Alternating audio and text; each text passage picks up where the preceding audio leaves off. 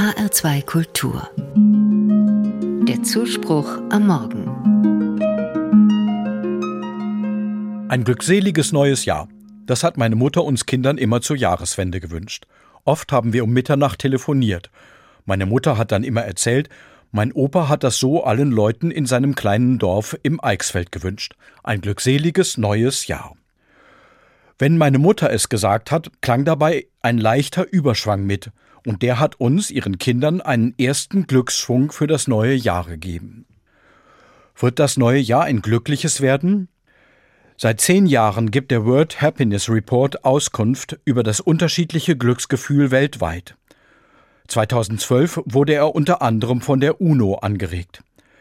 Eine der wichtigsten Fragen des Berichts lautet, Bitte stellen Sie sich eine Leiter vor, mit bezifferten Sprossen von 0 für die unterste bis zu 10 als der obersten. Das obere Ende der Leiter stellt das bestmögliche Leben für Sie dar, der Fuß der Leiter das schlechtestmögliche. Auf welcher Sprosse der Leiter würden Sie persönlich fühlen, dass Sie momentan stehen? Finninnen und Finnen stehen nach dem Bericht von 2022 als die glücklichsten Menschen auf der Welt auf der höchsten Sprosse. Auch die anderen skandinavischen Länder landen alle auf den ersten zehn Plätzen. Deutsche stehen erst auf Platz 14 der Leiter, aber immer noch sehr weit oben.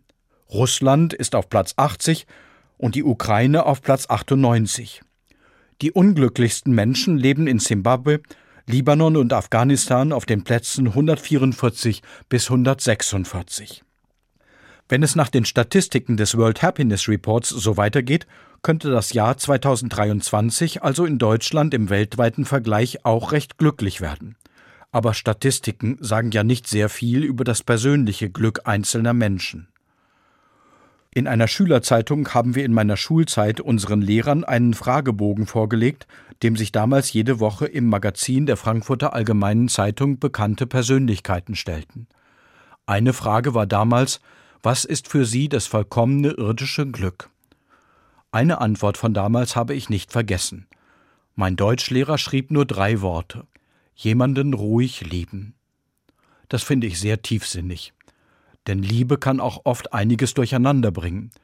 Sie kann höchste Glücksgefühle bringen, aber auch tiefen Schmerz. Menschen ruhig zu lieben, finde ich deshalb wirkliches Glück. Ein Glück, das im Leben trägt. Das kann ich kaum selber schaffen, aber ich kann mich damit beschenken lassen. Jemanden ruhig lieben zu können, das wünsche ich auch Ihnen für das kommende Jahr.